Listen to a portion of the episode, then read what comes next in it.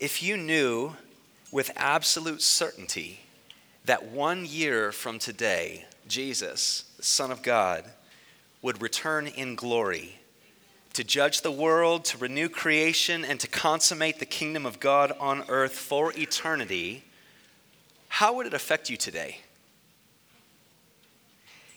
If you knew beyond a shadow of a doubt that one year from today, Jesus, the Lion of Judah himself, would descend in holy might to vanquish Satan, sin, and death, to wipe every tear from our weary faces, and to fulfill every last precious promise foretold in God's word. If you knew beyond a shadow of a doubt, one year from today, that would transpire, how would it affect you today?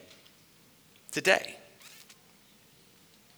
What activities or pleasures or pursuits that right now get so much of your attention would almost immediately fall by the wayside? Conversely, what things would you begin to give yourself to with much more consistency? Prayer, worship, feeding on God's word, gathering with the men and women of this local church family to be encouraged and assured and stirred up toward love and good works. The writer of the book of Hebrews tells us these are the things that are worthy of our devotion as the return of Christ draws near. Only our Heavenly Father, of course, knows the precise time of Jesus' return. But according to his reliable word, that day will come suddenly like a thief in the night. And there is wisdom in treating each day as though it is the last and Jesus returns tomorrow.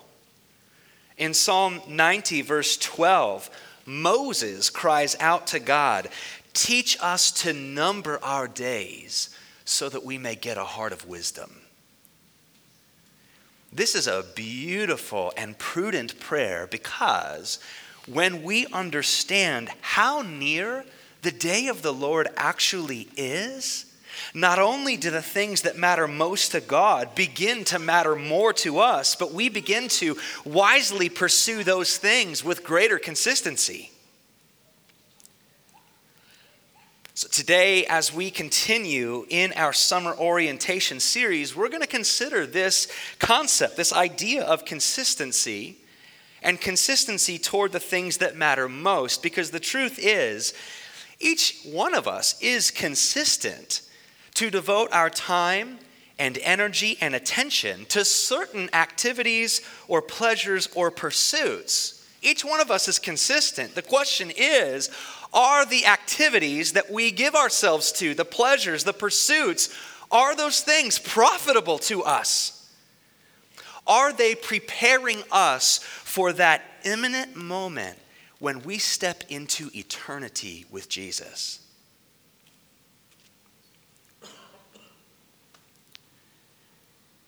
If you haven't already, I'd invite you to turn in your Bibles to Hebrews ten, verses nineteen through twenty-five.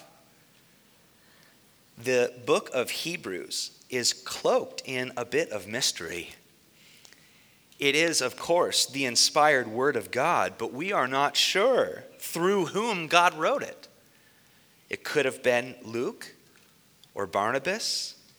Some think maybe Apollos. We're not sure. We're also not sure to whom it was originally written.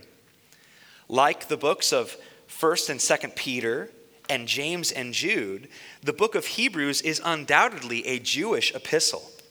That is, it is a letter that was written to a community of Jewish Christians. But it was written in Greek. It wasn't written in Hebrew, which means that the original audience was likely a church comprised of Hellenistic Jews, Greek-speaking Jews, possibly in Rome. While the original author and the audience of the book of Hebrews remains a mystery, its central message does not. Its central message is crystal clear, and it is this: over and above and better than the old covenant. The old covenant that God made with the people of Israel through Moses, over and above and better, God has made a new and better covenant with believers through the person and work of Jesus Christ. In the book of Hebrews, we see that Jesus is the true and lasting temple that was raised up in three days and not made with human hands. Jesus is the true and lasting high priest who offered sacrifice. Jesus is the true and lasting sacrifice himself. At the beginning of our passage this morning, the writer of Hebrews is reflecting on what happened when Jesus took his final breath on the cross. As Jesus died on the cross, the curtain of the temple was torn in two from top to bottom. And this is significant because the temple curtain was an important symbol within the framework of the Old Covenant. The temple curtain served as a barricade around the Holy of Holies, and it kept the people of Israel from coming too close to the presence of a holy God. The temple curtain measured sixty feet high from top to bottom, and according to early Jewish tradition, its four-inch thickness could not be torn by a team of horses. Per the law of Moses, only the high priest could enter through the curtain once a year to make the sacrifice of atonement for sin. But when Jesus, the mediator of a new and better covenant, when he was slain, God himself tore the old covenant curtain into two, signifying that once and for all, I'm getting warmed up now. Once and for all, by the blood of a better sacrifice, the Holy of Holies has been opened to us, and we have been, in and of ourselves, invited to draw near, to enter into God's holy, perfect presence forever. No ifs, ands, or buts. This is the magnificent reality that the writer of Hebrews is reflecting on as we come into our passage today. And as he reflects, it sets the scene for what we ought to be, what we get to be, what we must be devoting ourselves to with great consistency as we await the return of Christ. Follow along as I read God's word, Hebrews chapter ten, verses nineteen through twenty-five. Therefore, brothers, since we have confidence to enter the holy places by the blood of Jesus, by the new and living way that he opened for us through the curtain, that is, through his flesh, and since we have a great priest over the house of God, let us draw near with a true heart in full assurance of faith, with our hearts sprinkled clean from an evil conscience and our bodies washed with pure water. Let us hold fast the confession of our hope without wavering, for he who promised is faithful.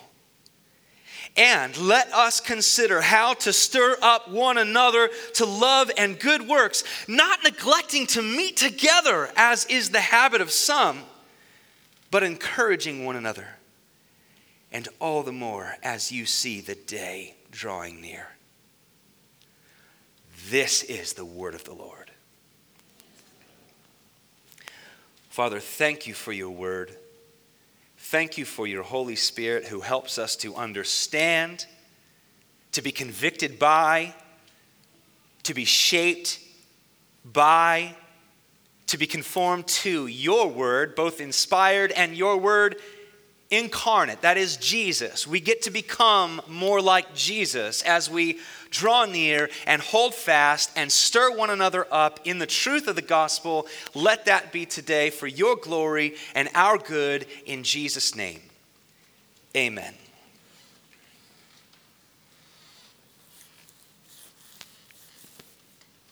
In the third verse of the hymn, Come Ye Sinners, we didn't sing it this morning. That was bad planning on my part. But there is a beautiful invitation that stems in the third verse of Come Ye Sinners, and it says this: Let not conscience make you linger, nor of fitness fondly dream. For all the fitness that he requires is to feel your need of him.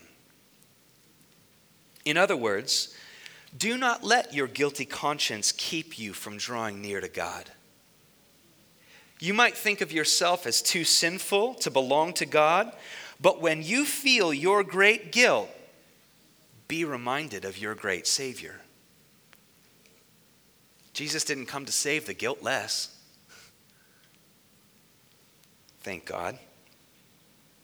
More so than the blood of bulls that the old covenant priests would sprinkle on the altar behind that temple curtain torn in two, Jesus' blood has been sprinkled on our bodies, our hearts, our consciences. We have been washed with the pure water of baptism in his name.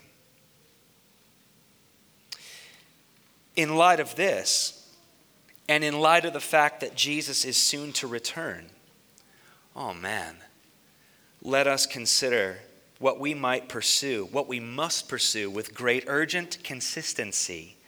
And let us consider whom we are to do so with. I have an odd outline for the remainder of our time. Here are my two points. We're going to look at what we must pursue. And number two, we're going to look at whom we are to do that with. I don't know why that was funny. But that's what we're going to look at for the remainder of our time.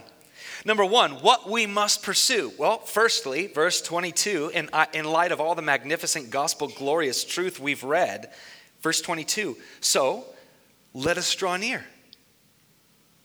Okay, let us do that. Let us draw near with a true heart and in full assurance of faith, because we've been sprinkled clean from an evil conscience and we've been washed in baptism. Look, if you're a follower of Jesus, if you call this your home church, and if you've not been baptized, time to be baptized.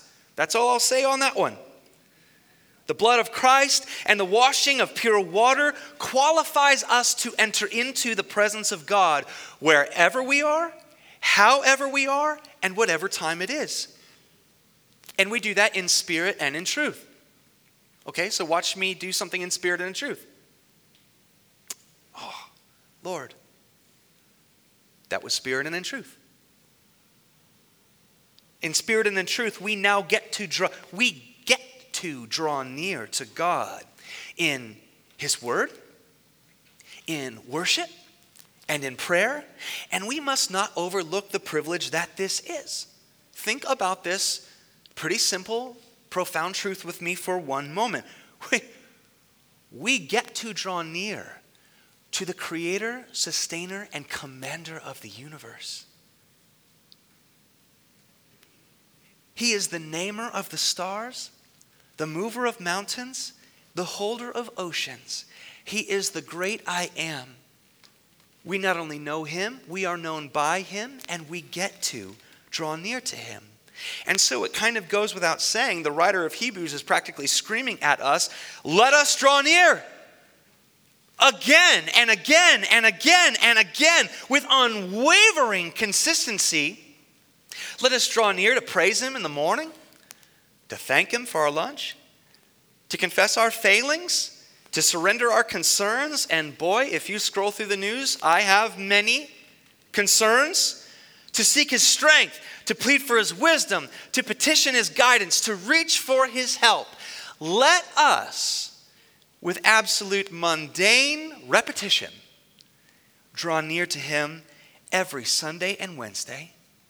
Let us draw near to him during our nights of prayer throughout the year. Let us draw near to him during our elders' meetings and deacons' meetings, as we'll meet tonight, and C G leaders' meetings. Let us draw near to him all the more each and every day, because the day of Christ, who has made full atonement for us, he's coming back. Like, we've got to get that in our head. This isn't all theory. This is actuality.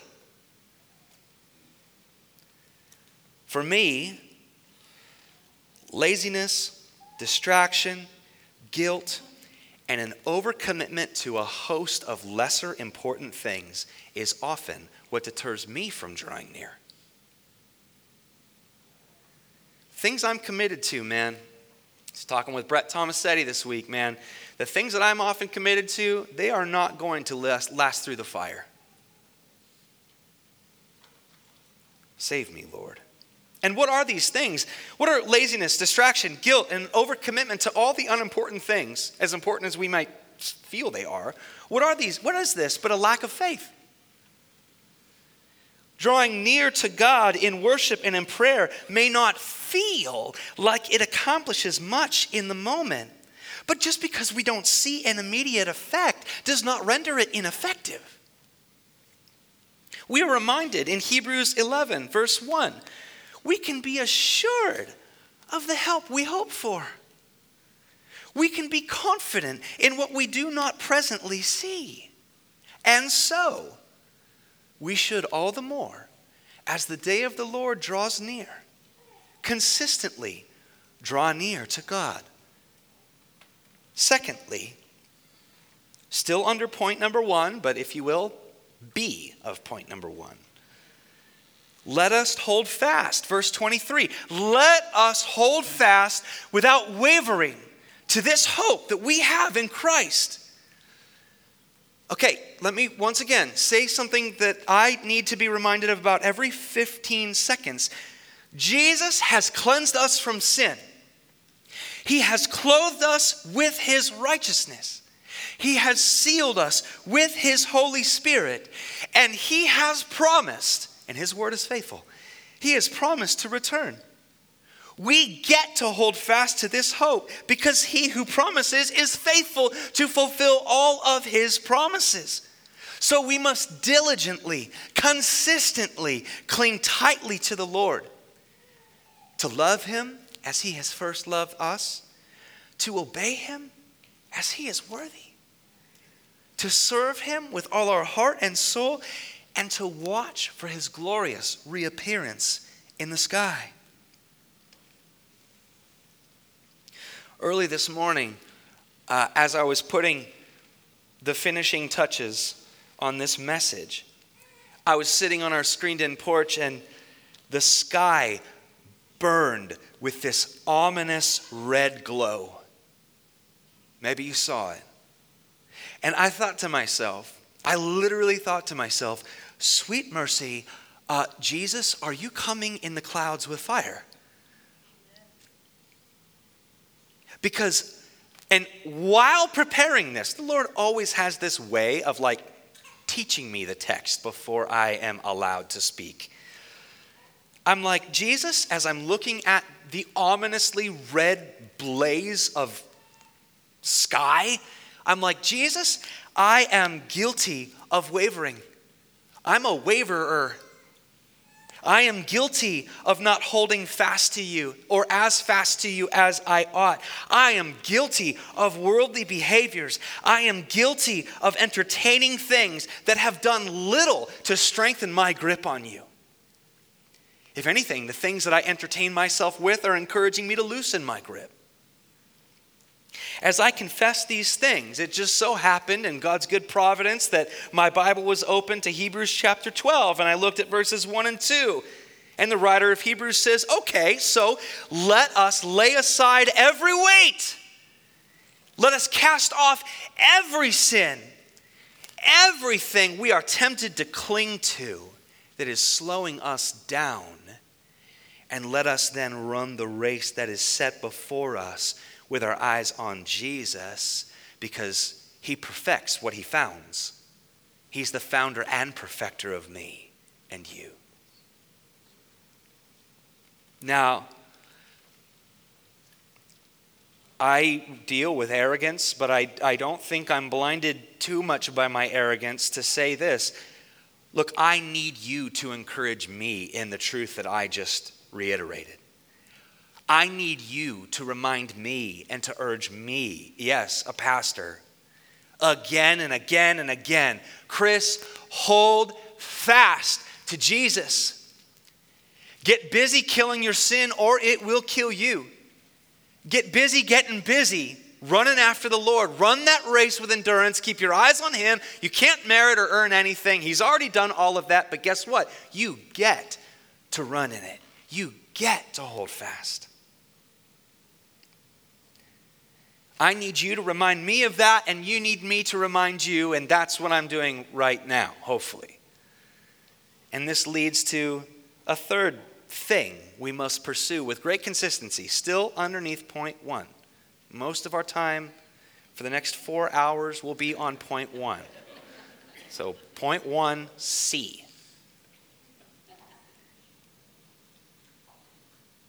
Let us consider, well, wait a minute. No, I'm not on that point just yet. Let me read this passage of Scripture, okay? Let us consider how to stir up one another to love and good works.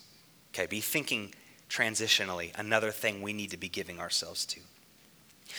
Many professing Christians today treat Sunday morning like a concert or a Broadway show, right? They attend a service to watch talented people perform on stage, right? But the writer of Hebrews dashes that understanding to pieces by reminding us we have each got a role to play when we assemble. On Sundays and Wednesdays and every day in between, as we welcome each other in, as we extend to one another the peace of Christ, as we sing out together in unison, as we bow our hearts together in prayer, as we partake together of the Lord's Supper, as we are shaped by God's word together, as we receive the benediction together, holding out our hands and believing and holding on to what we hear, and then we flood out into the hallway and into the cafe, we all have a job to stir up one another. To draw near, yeah. To hold fast, draw near, and to stir up one another in love and good works. I would say this. This is one hundred percent the reason why we have a time of fellowship after every single gathering. Yeah, to meet new people. Yes, yes, yes. But to stir up one another. With coffee in hand and four or five donuts in the other, we get to engage one another. Sister, how is your relationship with your father? I know it's hard. I know he's estranged. Have you been praying for him?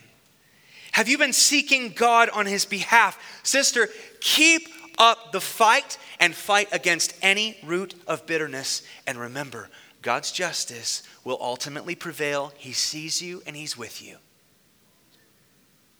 Hey, brother, have you put any more thought into freeing up your schedule with just an ounce of discipline so that you can gather with the church more consistently? God's word tells us not to neglect to meet together. Uh, he commands us not to neglect to meet together, even though inconsistency is tempting, even though it's popular, it's all the rage. Because when you're not here, brother, we not only miss you and we want to encourage you, we need you to encourage us and stir us up. That's why God has given us to one another. And that's how God preserves us unto the end. He doesn't save us onto an island of isolation, nor does he keep us and sanctify us and preserve us to the end all by ourselves. It's kind of funny how that works. And you have to deal with me, and I have to deal with you. But we get to do this. We get to persevere together by the grace, by the strong arm of God. This leads to my second point entirely. With great urgency and consistency, yes, drawing near to God and holding fast, we are to encourage, to stir up one another.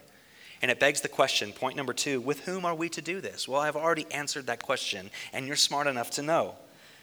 to the church of Jews, possibly in Rome, the writer of Hebrews writes in verse twenty-five, "Do not neglect to meet together, as is the habit of some, but encourage one another all the more as you see the day drawing near." Man, if each and every one of us would own it as our joyful task to flat out encourage at least one brother or sister during our time together each week, it would change the ethos of this church in a good gospel way. We each need correction in one area or another. We each, especially me, needs to be kicked in the pants in one area or another. But you know what we need in an array of areas of our lives? We need to be encouraged. I mean, it really stinks out there. And it's hard to be a son of God in the workplace and in the gym and in my social circle, seeing my neighbors do all the things that they do with absolute, with no repercussions.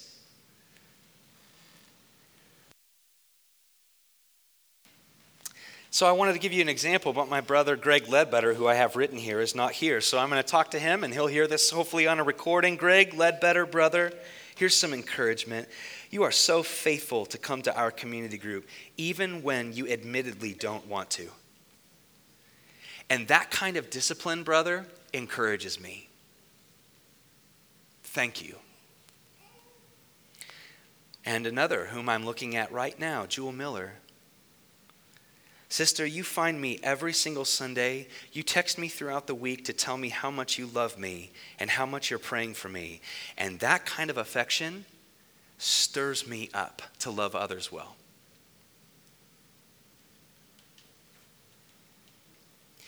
We must not fail to gather together because we each have a role to play in stirring up one another, encouraging one another in love and in good works. Your presence matters here. To borrow my brother Dan Hedinger's words, you matter.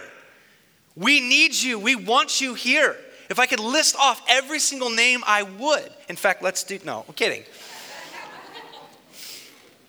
And we're not talking about needing tithing units to be sitting in the seats. We have a very little overhead. We don't need your money. God appreciates and condones and commands a cheerful giver. That's not why we want you here. It's also not what we can overarchingly gain from you. Oh, this brother's really good with, you know, stock and manipulating things. We need him to come in and, and make us some. No, no. We want you here. I want you here because your being here bolsters me in my faith. You are participating, whether you know it or not, in keeping me in Christ, in my preservation. And we could talk about church membership. It's kind of one thing that we implement here that we believe is rooted in Scripture. But church membership also adds a degree of accountability. We expect our church members every week that you're in town to be here.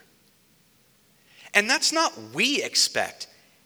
God expects. We could talk about that. But here's how I'll end. Look, we want to be consistent, to hold fast. Nope, to draw near. I'm going to start with that one, to God. We want to be consistent. It's why we make available the Dwell Bible app that Scott Allen is crushing it in right now. Praise God. It's why we pray the way we do throughout our service. We have five prayers. There's a pastoral prayer of, of bringing our spirit into this, re, this understanding that God is here and he's worthy of our worship to be adored. Confession, thanksgiving. We have supplication at the end of what I speak, right? We, we, we have reason for the prayers that we pray because we're learning how to pray. And we can take it Monday through Friday, Saturday, and we can pray these same prayers. We want to hold, we want to draw near to God so we can be taught how to pray correctly. We want to be consistent in holding fast to God. It's why we confess our sins together. How many of us, me included, my first prayer is, Lord, I need this, this, this, and I want to see this done. Never mind the fact that I am a wretch being made righteous by your grace, and I get to come before you, holy God. We want to hold fast to God. We want to be consistent in it. It's why we remind ourselves of God's assurance, of grace. It's why his word is central in all of our gatherings. And we want to be consistent to gather together. We don't want to neglect to meet together. It's why we relentlessly gather on Sundays. It's why we are going to gather, Lord willing, on Christmas Day this year, Sunday, the Lord's Day. It's why we have stopped a live stream. You don't... Let me choose my words carefully here. Watching and gaining information is not being a part of the church. It pales. It is dangerous. And virtual church, which is now all the rage after COVID, has tens of thousands of American professing Christians believing that they're actually part of a church when they're not. Lord, help us. We want to be consistent to gather together so that we can each grow in our ability and willingness to stir up one another. Man, the... the The first way that, that, that we might think of consumer-driven church is that we come in here, I need to be fed, I want the donut of my choice, I wasn't spoken to kindly, I wasn't invited over for fellowship, I, I, I. Shut up and reach out to someone and encourage them and give them a big hug in Jesus' name and watch combustion take place. I'm feeling pumped today, and I have probably an email with about ten apologies that's going to be coming out, but but, but it will. Um, it's why we don't divide ourselves across multiple services. You can make a very fundamental and faithful biblical argument that with two or three or four services, you have two or three or four churches. We're not going to do that here, Lord willing. If we knew that Jesus were to return in one year's time from this moment, wouldn't drawing near and holding fast and not failing to meet all of a sudden be placed on the front burner? Let's live like that's the case. And let's watch what the Holy Spirit does among us. I can't wait. Let's pray together and then we'll sing.